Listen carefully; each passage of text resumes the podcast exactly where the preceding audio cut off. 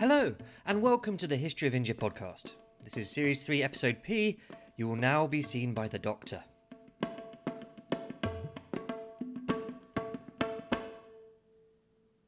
There's a stereotype about modern Indian parents, that they really want their children to become doctors. At least that's the stereotype in the U K and the U S A. And there's got to be at least a little bit of truth in this stereotype, because Asian students make up about four to five times more of the medical students than they do the general population. But why do Indian parents in the U K and U S A want their children to become doctors? If I go and talk to my doctor friends, they'll tell me that medicine's a pretty unpleasant career. It's very stressful. Every mistake you make could cost someone's life. The hours are absolutely terrible. And then there's this huge amount of paperwork to do. And in fact, the pay isn't even all that good for the first ten years. And if you go and talk to Indian parents who do want their kids to become doctors, they'll say things like, our children will earn money. Fair enough, but there are better paying jobs. Our children will learn to work hard. Well, that's certainly true. I've even heard someone say that parents want their children to have no social life growing up. But that was a, a child pressured into medicine, not a parent pressuring their child. But another, more obvious reason for wanting your child to become a doctor is social kudos. Medicine's just a very highly respected profession, especially in the Indian community in the U K and the U S A. Well, the same wouldn't have been true in ancient India. Because, as we'll be finding out, no respectable ancient Indian parent would want their child to become a doctor. Not for the social kudos, anyway. This episode, we're going to be taking a trip to the ancient Indian doctor. Somehow, we've never got around to it in the last three seasons. It's over nine hundred years of history without going to the doctor. Almost as long as I've not been going. So we'll take a brief look at what doctoring was like in earlier times, but we're spending most of our time as patients in the Gupta era. And we will be patients. We're going to leave learning about medical theory to the doctors. There are plenty of people in the modern world still practicing ancient Indian medicine, or at least a modern version of one tradition of ancient Indian medicine, Ayurvedic medicine. It's everyday stuff in India. You can't go to a supermarket or a chemist in India without coming across some mention of it. So if you're coming to this podcast with some medical difficulty and hoping to come out with an ancient Indian diagnosis, I'm afraid you're not in luck. You'll have to pay for a real consultant. But if you want to come out knowing what it would have been like to go to the doctor in ancient India, what people thought of doctors, what a hospital looked like, then listen on.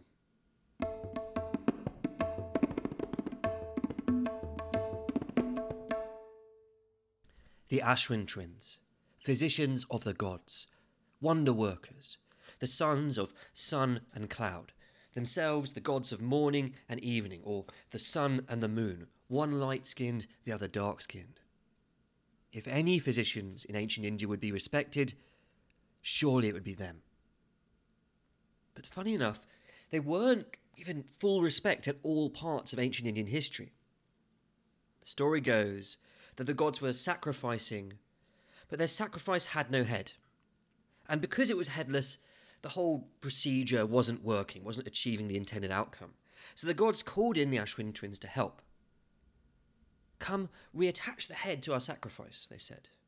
And the Ashwin twins were willing to help, but for a price. And the price was a drink of Soma, the drink of the gods. You see, the Ashwin twins were physicians, and physicians, the gods had said, were very impure. And so they were not allowed to take Soma, they were banned from it. But now the gods needed help replacing the head, so they agreed. The twins got their portion of Soma, and the gods got their sacrifice with a head. The passage goes on to make a stern warning for human physicians. A Brahmin must not be a physician, it says. Medicine is impure. It makes you unfit to sacrifice. That story is told in the Yajurveda, one of the four Vedas, one of the core texts of the ancient Brahminical tradition. And the text that came after that rammed home the point even further. Physicians are unclean, they say. Do not have them at the sacrifice, and especially don't take food from them. If you're given food by a physician, treat as if they try to serve you blood and pus. Taken literally, this is a pretty surprising attitude. And it wasn't always so. In the very oldest of all Brahminical texts, the Rigveda, the Ashwin twins, they make a lot of appearances, and there's no bad treatment of them. There's no equivalent to them being treated as unclean. What's more, the Rigveda treats medicine as perfectly honourable, as a clean thing. There's a whole hymn with instructions on which plants to use in medicine, and the author of another hymn declares their ties to a physician with apparent pride. It says, "I am a poet. My father is a physician. My mother throws corn on the grindstone. We pursue wealth and follow our callings as the herdsman his cattle." It's not just the Rigveda. Physicians and medicine form an even bigger part of another ancient Brahminical text, the Atharva Veda. It's a collection largely of spells and charms, and many of them are medicinal. They're there to cure some disease. It's got a whole three passages on how to cure baldness, for example. Apparently, baldness was a worry for ancient Indians as much as for modern ones. Or, here's a charm for broken bones. Thou art the healer, making whole the healer of the broken bone. Make thou this whole, Arundhati.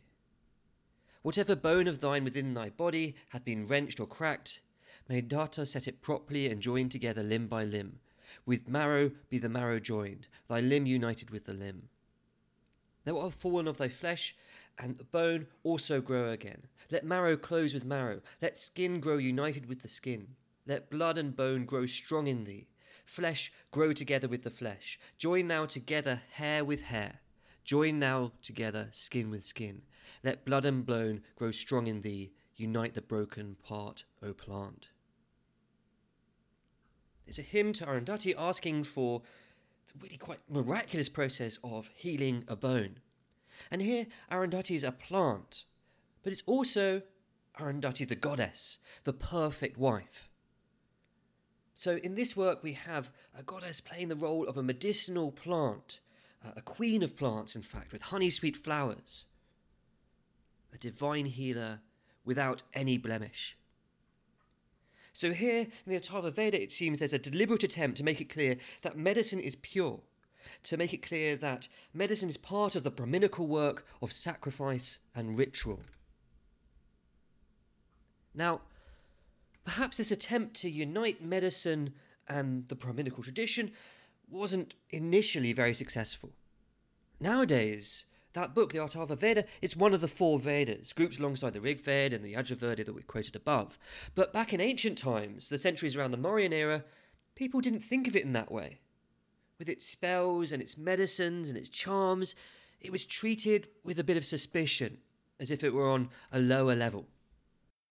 So most historians conclude that at the beginning of the Brahminical tradition, physicians and medicine were honoured highly. But as, as Brahminical orthodoxy developed, that changed. Physicians started to be seen as unclean. Medicine started to be seen as necessary but unpleasant, a bit like evacuation. And that became the mainstream view, despite people pushing back against it. That's really a bit of a mystery still. Why did this change happen? Why did people start to treat physicians as if they were impure, as if medicine was suspicious? Some historians say that it's because doctors in ancient India were secular. They based their work on the world of observations, gritty reality. And that was just embarrassing for these high-minded, theoretical, Brahminical idealists. They didn't like it too much. That's been suggested both by historians from India and also by historians from the West, but it actually really makes good sense in the West. In ancient Greece, you had this Hippocratic medicinal tradition, and that grew up alongside a medical tradition within the Greek temples, two rival medical systems. If you were feeling unwell in ancient Greece, you could go to the temple or you could go to the Hippocratic doctor. By the way, if you ever are in ancient Greece and you get the choice, I very strongly recommend going to the temple. There, they would probably just tell you to make some donations and you get to sleep the night in the temple, and the rest will probably do you a bit of good. But if you go to the Hippocratic doctor, you're quite likely to get into trouble. For example, one of the treatments, you are tied upside down to a ladder, and the ladder is lifted and then dropped, lifted and then dropped repeatedly until you feel better, which I assume will take an awful long time. After all, you're tied upside down and having yourself rammed into the ground. In some of the case notes from a Hippocratic treatment, a patient was told to run around the stadium a few times, which he very obediently did until he dropped dead. So you see what I mean. If you're in ancient Greece, better off going to the temple than risking it with the Hippocratic doctor. But where were we?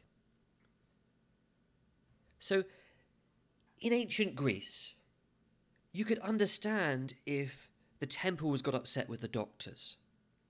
They were in the same business. They were competitors. And the Hippocratics were, in a very strange sense, more secular than the temples. They were against the mysticism of the temple, and they were for direct observation. But that just wasn't the case in ancient India. There is no parallel, more religious tradition of medicine to rival what the ancient Indian physicians did. There's no choice between temple and doctor in ancient India. And anyway, the doctors of ancient India, they weren't too secular or too scientific in any worrying sense. Their medical ideas, they were woven deeply into the ideas of Brahminical orthodoxy, from the very earliest times, from the very first document. This idea, then, that medicine fell out of favour because it was too secular, just doesn't fly for me. And anyway, perhaps we're overthinking things. Perhaps the best explanation for the treatment of doctors in early ancient India is right in front of us. Back then, doctors weren't like they are today. They didn't work in a hospital. They wandered around the world. And that meant that they would mix with all sorts of unsavoury people. And it also meant they'd go to all sorts of dirty places, out to get medicinal plants among the hills and the tribal folk. And even more than that, they would touch a lot of stuff that is, frankly, quite gross. Poo, vomit, blood, guts, gore, death. Treating doctoring as unclean is a pretty human reaction, and perhaps it doesn't need any more complicated explanation than that.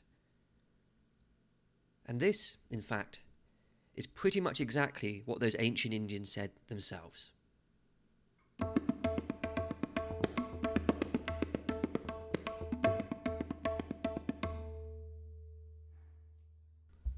Many years back, I took my first trip to Patna. Patna's the capital of Bihar in India. Bihar, back then, had a bit of a bad reputation in India. It was thought to be not a very nice place. High on crime, low on literacy. Lots of people seem to come from Bihar and from Patna and say, we're just happy that we got out. But don't listen to that. It's a wonderful place. It was a wonderful place back then too. And one of the wonderful things was right there in Patna. If you're in the centre, take a long walk down the dusty highways parallel to the river Ganga.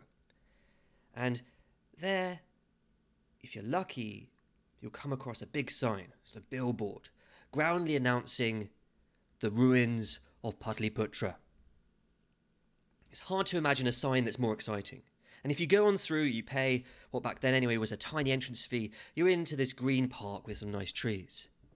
And there on the grass, strewn about, are some fragments of Mauryan pillars. One almost complete one is protected by railings and a cover. These are the remains of a pillared hall with steps down to the river, way back in Mauryan times. The Mauryan sheen has gone off the pillars a bit, but anyway, we're not here for that. Push on further into the park, further away from the road, and you'll find the path start to weave around these low-level fired brick walls. These are the stubs of buildings from the Gupta era. Nearby, flower beds are planted with medicinal plants and they waft this beautiful smell into the air. And there you'll find four small rooms. This was a Gupta-era healing house attached to a Buddhist monastery. The floor was concrete, the walls brick. And we even know who ran the healing house. His name was Dhanavantari and he was probably the physician working there. So, if you were ever in Gupta-era Pataliputra and you are sick, now you know one place you can go. Head off to the Buddhist monastery and go to the House of Healing there. Suppose, for example, you start feeling that there's something wrong in your body, your hands and feet are hurting when they move, head on down and the physician will welcome you into his healing house. A physician, he's probably not a monk. Instead, he's probably a lay person, someone with medical knowledge, though. And there might be one or two other lay men and women about, nursing folk who are lying around in the small rooms. The physician will examine you. And he's going to diagnose you with wind. Wind in the joints. Now, wind in the joints seems to have been a pretty serious condition. But thankfully, there's a cure. Sit down, roll up your sleeves, the doctor will now cut you open. No, it's not surgery, it's just a bit of bloodletting. You see, wind in the joints is a result of wind in the blood. So you need to get the blood out and that, the wind out, and all will be better. Actually, in the patient's notes that we have about this condition, that particular patient, the bloodletting didn't work for him. The wind was still in the joints, so they used a horn to try and bash and pull the wind out. I'm afraid that the exact technique of using a horn to remove wind from the joints is now lost to us. But in ancient Gupta India, it seems to have done the trick. The physician that you see would have been working on the basis of centuries of Buddhist work in medicine. Medicine and Buddhism started out in a fairly primitive state. The very earliest Buddhist monks were allowed four resources. They were allowed meals for begging, robes from rags, lodging in the shade of trees, although if you're a nun you got to sleep elsewhere, and putrid urine. Putrid urine from cattle. That was clearly one of the prized parts of an early Buddhist monk's life. And what it was, was medicine. This urine was used for all sorts of treatments, from curing snake bites to curing liver disease. Valuable stuff. And then a bit later, when monks started to move into the monasteries, those four resources got replaced by four possessions. But medicine was still one of them. And caring for your fellow monks and nuns when they were sick, that became an important occupation. In fact, if you cared for someone and they died, you got to keep their four possessions, literally doubling what you owned. So caring for someone was a pretty big deal in Buddhist monasteries. But these people who are caring for their fellow monks and nuns, they're not exactly physicians. They're more like attendants. They make them comfortable, they apply some basic remedies. The doctor that we see when we go to the monastery in Pataliputra, he's going to be from a different line in Buddhism, the lay physicians. And that tradition was also as old as Buddhism, stretching all the way back to the time of Buddha himself. It started, in fact, by the side of a road near Pataliputra. There, in a box, lay a baby. It had been abandoned by its mother. A prince of the land came along and he was deeply moved. He started asking around, "Who is this baby? Why is it here?" The baby left by its mother. His mother was a, a courtesan, not someone who could have a child around. And some people even said that the father was the king himself. In any case, she had abandoned the baby here by the side of the road, hoping that it would survive long enough for someone to adopt him. The prince was even more moved. He was worried about the baby's exposure. He asked the local people, "Is he still alive?" "He lives," the local folk told him, which in Sanskrit is Jivati. So the prince adopted the baby. He brought him back to the palace and he called him Jivaka. Jivaka grew up in the luxury of the palace at Magadha. And when he was almost grown, he snuck out. Not telling his adopted father, the prince, where he was going. But he wasn't sneaking out to do what teenagers normally do, see a girl or hang around with their mates or what have you. He was running away to university. And it was quite a long run too, many, many days travelling west until he got to the ancient university city of India, Taxila. And there, Jivaka managed to persuade a legendary physician to take him into his house. And he lived with the physician, serving him, watching him and being taught by him for seven years, learning such advanced techniques as brain surgery, opening the skull and seeing and treating what he found there.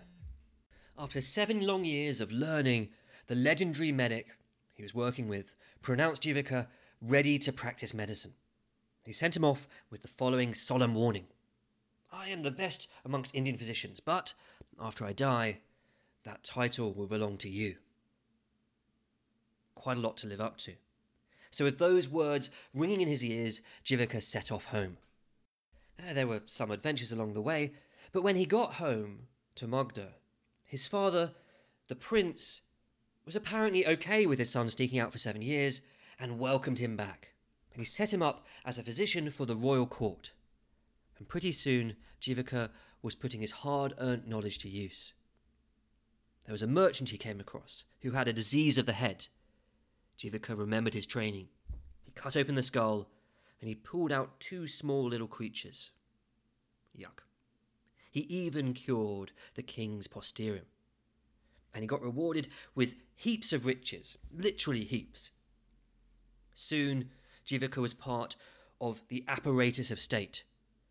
He took up the job of a sort of physician ambassador. When a neighbouring king was ill, Jivaka was sent. On one occasion, he was sent all the way to Ujjain, and he came before the king of Ujjain.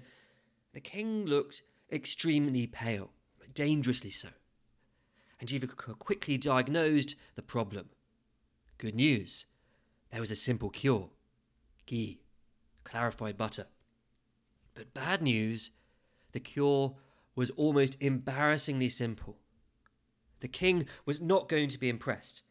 And even worse news, the king of Ujjain hated ghee. Really, really hated it.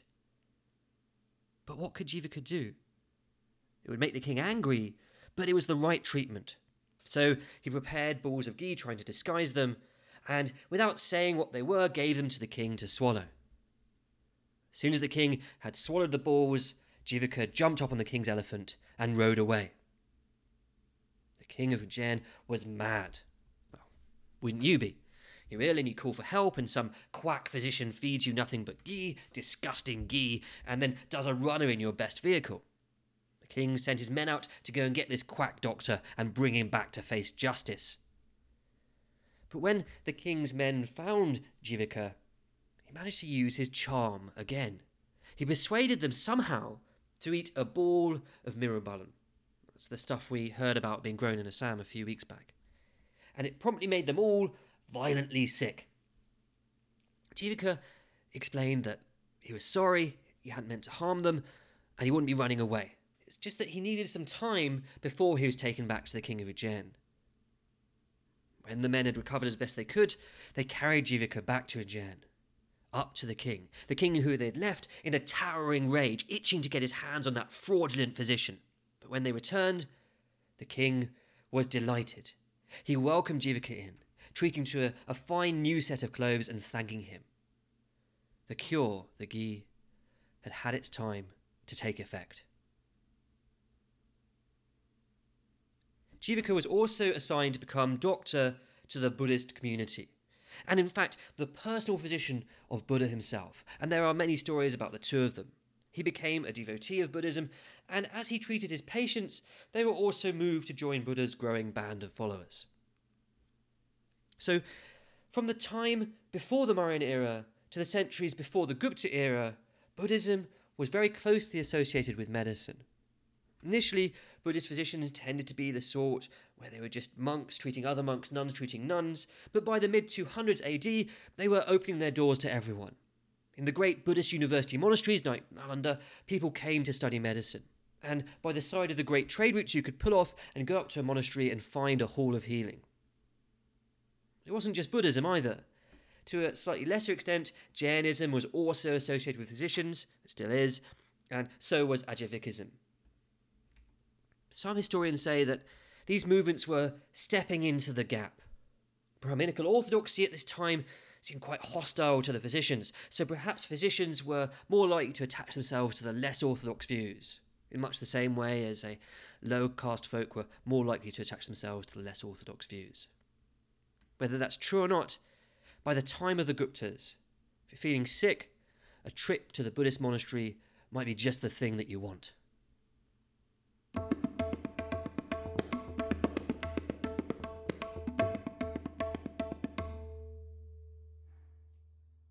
By the Gupta era, there were other options available to the sick people of Pataliputra.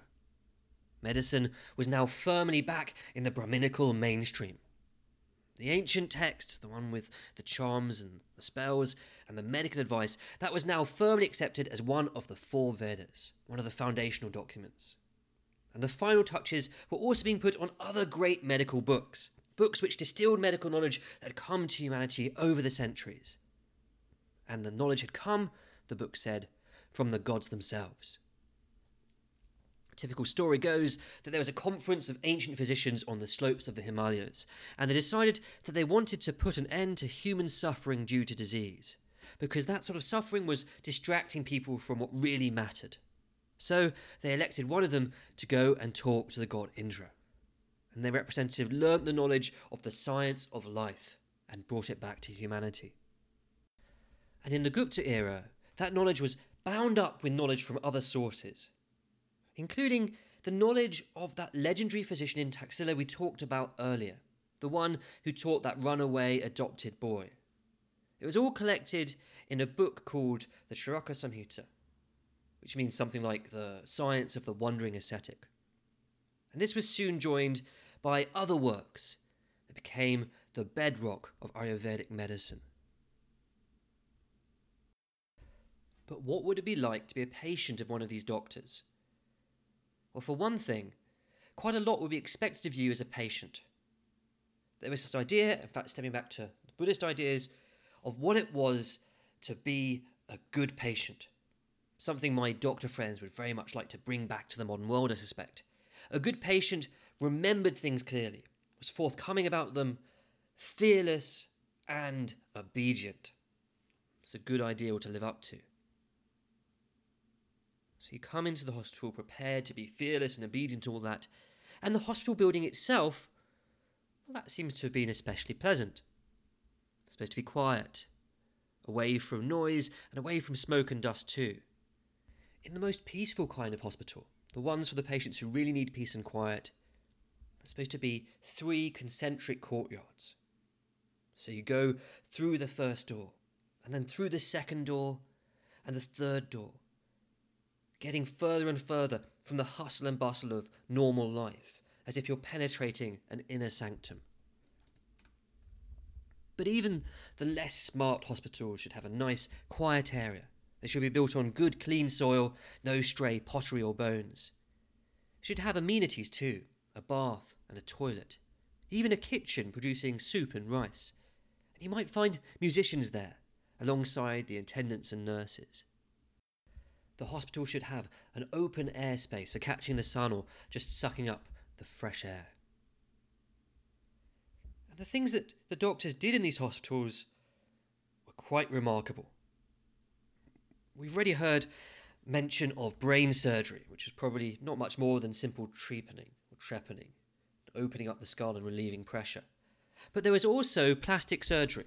That's something that's often talked about today in India, but the details are important. Suppose you turn up to the hospital with a really badly damaged nose. Well, the physicians would try to repair it for you. First, they would make the remaining part of the nose raw by rubbing it. And then they would take skin from somewhere else in your body and graft it onto the nose. They would prop up the nostrils with two tubes to make the nose the proper shape. Then they'd get this mixture. Licorice, red sandalwood, uh, barberry, and they'd place it on the wound. And then they'd bind the whole thing with cotton. Surgery, even quite radical surgery like that, seems to have been a pretty common thing in ancient India, at least relative to other parts of the world. There are lengthy lists of different kinds of surgeries, and also lots and lots of surgical instruments. At the hospital you'll find twenty types of tubes, twenty-four curved blunt instruments. You'll find forceps, uh, instruments shaped like the mouth of a fish. These are instruments made of iron. And you get sharp instruments too, nail cutters, razors, but also little surgical sickles or cutters shaped in the, in the shape of a leaf. Now, if you'd come to the hospital with a complaint that didn't need surgery, well, depending on what that complaint was, you might be directed to a different sort of hospital, one specially designed for the treatment you need. Suppose you had that wind disease, and instead of going to the monastery, you came to the hospital. Well, you might be placed in a sweating house. This would be a building built on black or golden earth, high walls raised out of the earth uh, with few air holes. And in the centre of this little hut, there'll be an oven, as tall as a human, and filled with wood. And by the time you entered the sweating house, the wood would just be embers, all the smoke would be gone, and the whole place would be pulsing with heat.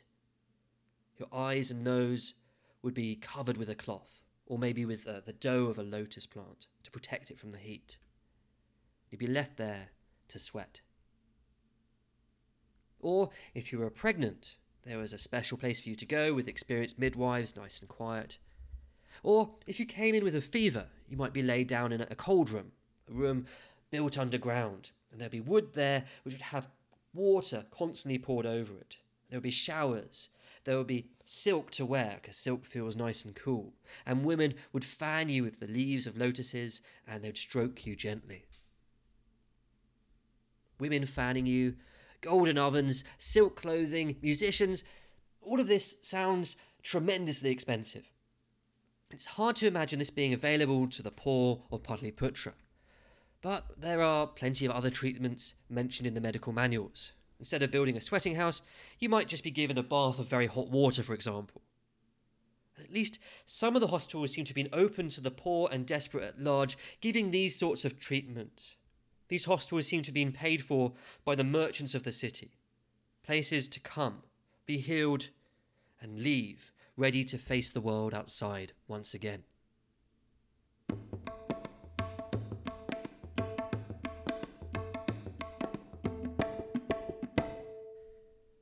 Every week we read something from the original sources.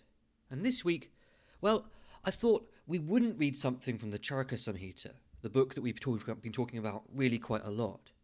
Instead, we're going to talk about a slightly later book, but almost as important, the Shushruta Samhita.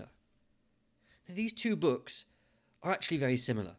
Both are based on earlier knowledge, drawing on centuries-old ideas, but both were compiled in the Gupta period, and both cover everything from surgery to snake bites. In fact, we've heard from the Shushruta Samhita before. We talked about it in that special episode on food that we had a month or so back. Most of the recipes in that episode were from the Shushruta Samhita. But today, we're more interested in the medicinal part of the book. So we're going to read two extracts. Extracts that reflect tension that people find in these books between empirical medicine, or what they see as empirical medicine, and apparent superstition. That's how a lot of historians put it anyway. We're going to read one extract that talks about how to deal with arrow wounds. I chose arrow wounds because it's something that hopefully no one listening's ever experienced. And then we're going to look at another section just a little bit later in the book, talking about the interpretation of dreams. It goes like this.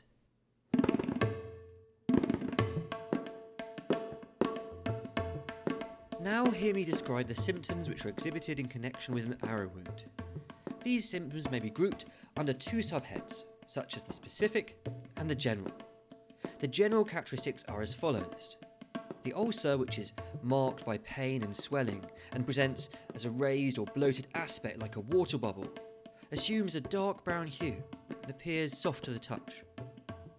The seat of the ulcer is, to, is seen to be studded over with pustular eruptions, and a constant bleeding sets in from its inside. The specific symptoms, which mark an arrow lodged in the skin, are the hardness and extended character of the local swelling, and the darkness of its skin. In a case where the arrow is lodged in the flesh, the swelling increases in size, and the incidental ulcer refuses to be healed and cannot bear the least pressure. Suppuration sets in, and the ulcer is characterised by a sort of sucking pain. It's pretty useful advice on how to tell whether the arrow is still in the wound or not. Here's the section just a little bit later about dreams. Now I shall describe the dreams, which either being dreamt by the patient or by his relations, portend fatal or a successful close of the malady. The patient who dreams of going towards the south on the back of an elephant, or on that of any carnivorous animal, or riding on a boar or a buffalo, or sees himself carried towards that quarter by a dark woman with dishevelled hair and clad in a blood-red garment, laughing and dancing, that patient soon meets his doom. A dream by a patient that members of the vile castes have been drawing him southward, or that ghosts or anchorites have been embracing him, or that savage beasts with diabolical faces have been smelling his head, predicts that his earthly days are numbered, while such dreams occurring in a healthy subject indicate an impending disease. Having dreamt a bad dream in the first watch of the night, a person should meditate upon a holy or auspicious subject, and then lie down again with all his senses fully controlled, and repeat the mantras sacred to any of the gods. An evil dream should not be related to another. The dreamer of the dream should reside in a holy temple for three consecutive nights and worship the deity with the most fervent devotion, whereby its evil effects would become nullified. Now we shall describe the dreams which are of an auspicious nature.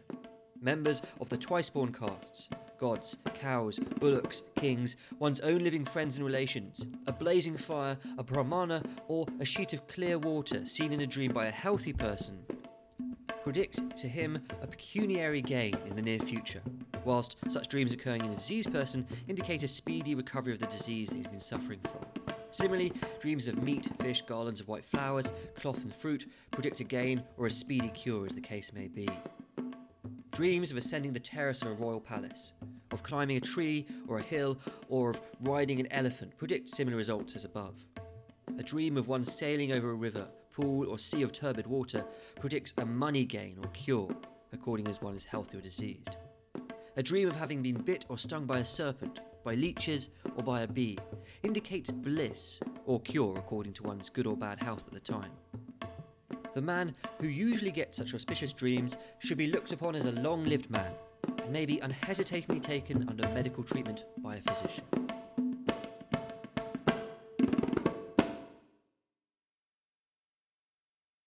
And that's it for this week. A quick look at life as an ancient Indian patient. And it really was a very quick look. There's too much that I've left out to even mention in passing.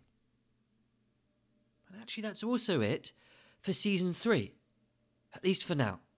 There are plenty of other special episodes about the Gupta era that I wanted to do, but I've just got myself too excited about the next series. It's going to be a thrilling one. By the way, I'm moving continent over the next few weeks.